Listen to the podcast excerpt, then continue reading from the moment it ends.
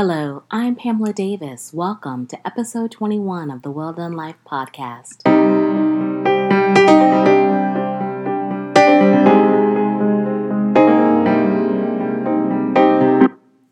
Hello, I'm Pamela Davis, and welcome again to episode 21 of the Well Done Life podcast.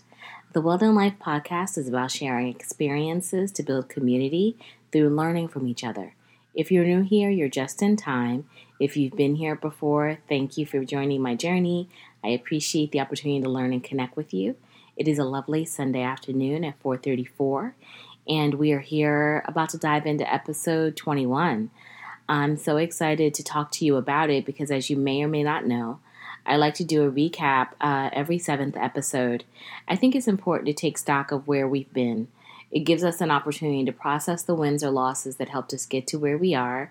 And with everything going on right now in the world, it's more important than ever to stay mindful of our progress. Lasting change doesn't come quickly, and we have to make sure we're taking steps that make an impact in all areas of life. So, before I dive in too far, I want to give praise and reverence to all of the first responders out there. Even though it may seem like we've forgotten about the coronavirus, it's still out there and we still definitely have people unfortunately getting sick. And we're nowhere near where we used to be. So i just want to make sure we celebrate the people who are still going out there every day going to work to make our lives easier. Thank you so much. So like i said this is episode 21 and i'm one of those waist, ba- waist bead wearing sage burning god believing intentional kind of life kind of people.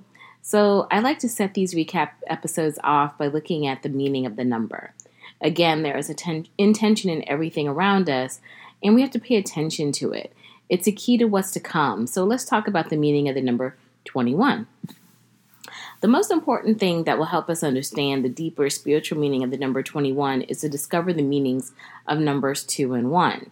Uh, number 2 is known as the number of relationships, cooperation, diplomacy, and trust, while number 1 usually represents new beginnings and a positive attitude.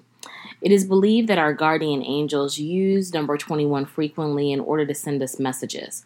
Uh, number 21 is reminding us that we have to take care of our beliefs and thoughts because they will be responsible for creating our own reality. If you think positively, your life will be much better and you will attract positive things to you. The key thing that um, I took away from that is that this is a time to take care of our own beliefs and thoughts because they will be responsible for creating our own reality. With all of the civil unrest and illness in America, it's easy to be triggered. Um, if you're not triggered, I'll be honest, I'm actually amazed. As I discussed in episode 15, um, I suffer from anxiety. It's a direct result of trauma that I experienced after the loss of my father, and it can be crippling if I allow it to be the weight of my responsibilities, taking care of my mom and my sister and work, etc., take a lot out of me sometimes. So I have to take uh, social media breaks, solo trips, quiet moments, etc., to balance out the noise. I hope with everything going on right now that you are making some time to do the same. You have to guard your soul, you have to guard your energy because, really, to sum it up, you can only pretend to be so strong for so long and um, make sure you surround yourself with people and things that really speak to your soul. It's essential for your happiness and moisture. um, people always laugh when I talk about maintaining my moisture, but in episode 16, I broke that down for you. Um, essentially, really, it's just about in order to live your best life and to keep looking young, you have to take care of yourself by drinking lots of water and telling the energy vampires in your life to kick rocks and I mean seriously kick rocks. No one has time for relationships on any level that don't add value. And I'm not talking about money because that's always the first thing that people think of, which I think is odd when we start talking about sometimes value in relationships. I'm talking about relationships that allow you to grow, heal, learn, or restore.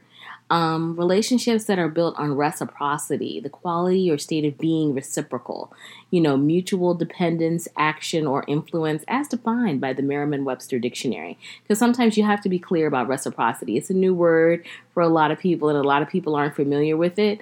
But reciprocal is just about mutual gain and benefit. And and I really feel like we're all at a point in our lives where we can't allow ourselves to be in situations that don't do that because it's all about maintaining peace on all levels. I mean, our peace is challenged so much right now. And wherever you look, I mean, I woke up this morning and, I, my peace was um, disturbed just by looking at the news. So it's important that we protect what we have. We have to make our peace and our happiness a priority, even in the midst of all the storm. Um, that kind of led me into episode 17. Uh, in 17, I kind of took a different approach. I wanted to talk to the new generation because, in order for me, again, as a part of maintaining my peace and protecting my energy, I wanted to make sure that I give reverence to the new generation that's coming.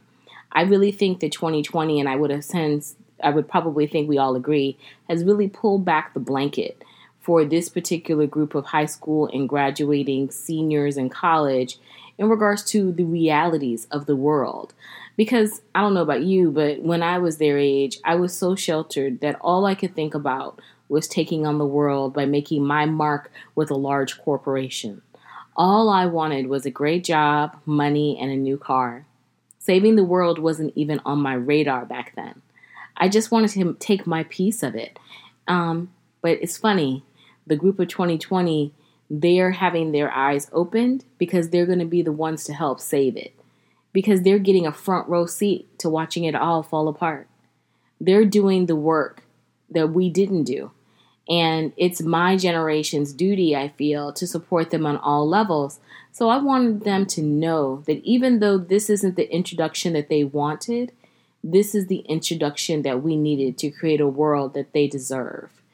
And I really feel like we have to, again, continue to support this new generation who is continuously out there fighting for us because they're the ones who have the energy and desire to do it. And then behind them, we have to be the ones that leverage our influence, our money, our voices, our platforms, our power to help really bring about change in a strong, effective, and permanent way. And when I um, then transitioned over into episode 18, um, with everything going on, I kind of thought we kind of should kick it old school and talk about grace and boundaries. Again, the world has been changed forever with COVID 19. Um, here in Florida, we're in the middle of a hurricane season on top of a contentious election year and the fact that there is civil unrest going on within our country. And it's exposing different areas of our communities, regardless of wherever you live, that have some areas that they need to address because now we're all at a point, um, a breaking point, would you say, of systematic racism and oppression. So I wanted to talk about being able to talk about the fact that we're not okay. And the fact that we're all kind of feeling this pressure to present a front that everything is perfect. We can go back to work, we can handle our families, we can go out and spend money and and travel and do all these wonderful things which are great. But emotionally, we're not okay. So it's okay to verbalize those um, feelings. The world's not going to end, and we're not going to attract negativity to our lives by being honest about how we feel because we have to be vulnerable. We have to be honest. That's the only way that we create situations where people actually get an opportunity to learn from the experiences of minorities and understanding what it's like to have to deal with this oppressive system or the fear of the police or the fears that our younger generations are expressing about about what they're seeing in this world. We have to give each other that grace and boundary to be able to be vulnerable and to be open to one another because that's what's going to help us grow.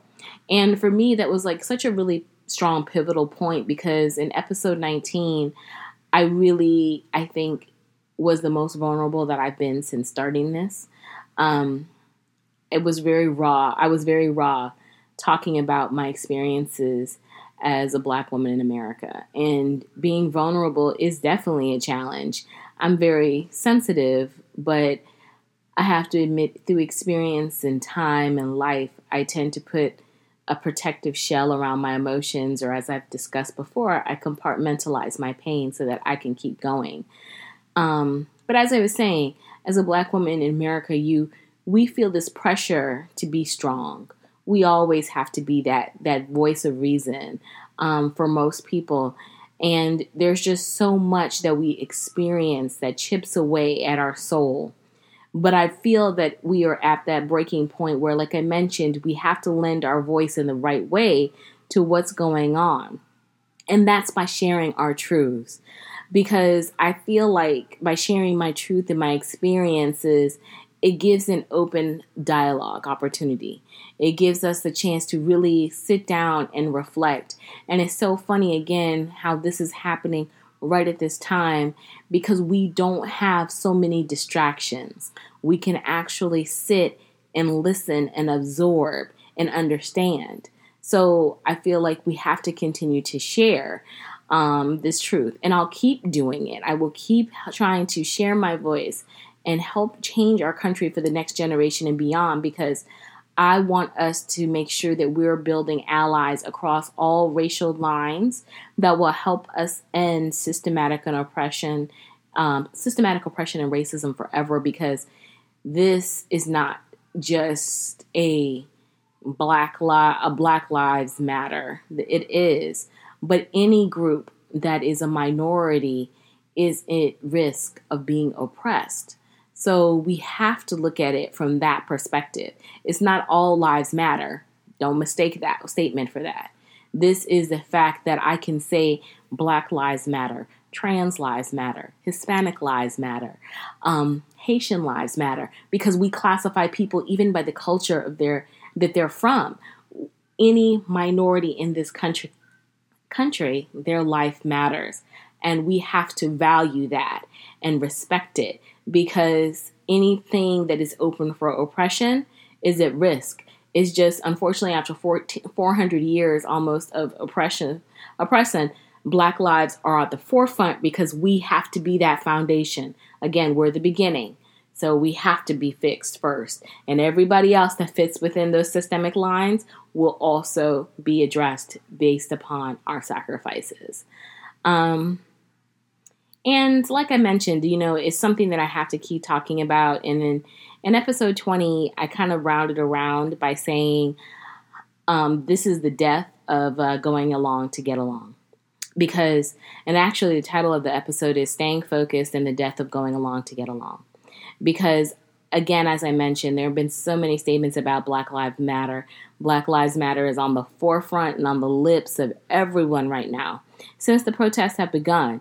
And it's wonderful that everyone has been so extremely vocal about recognizing the systemic oppression and racism in America. But with that, coupled with the amount of police brutality that we've seen in this country, we need action. There is no longer going to be a time for words. The times of words are over. This is now about action. This is about expectation that the companies that we do business with, they have a clear plan for how they are actively going to be a part of the solution. No more are you going to see people support organizations, I'm quite confident, of organizations that don't have a plan of how they will become an ally and a contributing part to change. Um, the protests have definitely gained attention. And I've seen a lot of people talk about them as if, you know, it's it's wrong. And don't get me wrong, I've even said I'm not a fan of looting, but I don't say the protests are wrong. The protests are not wrong. People have to protest. That's the only thing that has gotten attention. And we cannot put lives behind buildings and places. Target has plenty of money. God knows we would never want to see any building burn. A Wendy's just got set on fire. I am quite confident Wendy's will be able to rebuild. But what I'm talking about is we cannot allow it to distract us from what the true issue is. And the true issue is that we expect now is the time to change. And either you can be part of the change or you can be part of the problem. So this is now your attention is being garnered. Leverage your power, leverage your influence so that we can really bring about true change. Because as we understand by the nature of the country that we live in, economic power leverages that attention to true action. So, those kind of like wrap up uh, in a summary all the episodes that we've covered. And now we're here. And unfortunately, there's another a- name to add to the list uh, Rayshard Brooks. Mr. Brooks was kill- killed on Friday, June 12th. He fell asleep in the Wendy's drive thru. The police were called. He was pulled over and cooperated with a field sobriety test, including being patted down and identifying that he had no weapons. He failed the test. He resisted arrest. He ran after uh, ran after taking a taser from an office and he was shot. An officer, excuse me, and he was shot. And now the videos are being shown nonstop. The Wendy's was set on fire, and unfortunately, another black man has died and has now become a part of this growing list. Um, as I said, this is truly a time where we have to be clear about our beliefs. We have to speak up for what is right and what is wrong. I mean, if you can't fall asleep in the Wendy's drive through line and make it through a field sobriety test, yes, you failed, all this good stuff, whoop de whoop, and you still can't come out alive, that's scary. And I think we all really need to think about that. But at the same time, you can only think for so long because right is right, wrong is wrong. And we have to be very clear about our beliefs. We have to speak up for what's right. We have to take action. And that action is up to you to define what you do and how you get involved. But unfortunately, as I've said before, you can't oppress one group without expecting that at some point in time it's going to make its way around to you. So we need to do the work that we weren't able to do many, many years ago. We've taken some baby steps, but now it's time for some real hard action. And we cannot leave it all up to this younger generation to fight and to protest. It's up to us, to my generation, and the generation behind me to make sure that we leverage our influence, our resources, our power, our energy, so that we can help make a better world. Because as we noticed, from 21 being the magical number that we are, this is an opportunity for cooperation. This is an opportunity for trust to be built, for diplomacy. This is an opportunity to really leverage change going into this next season.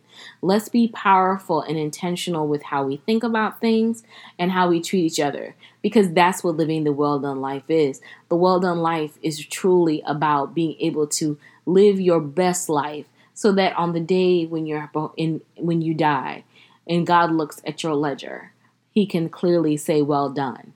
And it's not about living a perfect life, it's about doing your best, doing what's right, even when the face of when it seems like it's all going to go wrong.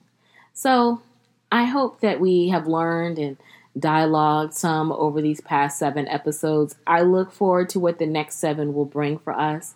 I'm I am amazed by the amount of time that has passed and how quickly things have changed and progressed. But I am hopeful that even more change will come in these next seven weeks and that we will see things start to really be exposed and foundations to be laid and change to be had. So I thank you for catching up with me. Please don't hesitate to connect with me via email at thewelldonelife at gmail.com. My Twitter, IG, and Facebook handles will be in the show notes, and you can also find me on all podcast streaming platforms. Until next week, take care of yourselves and each other. Bye bye.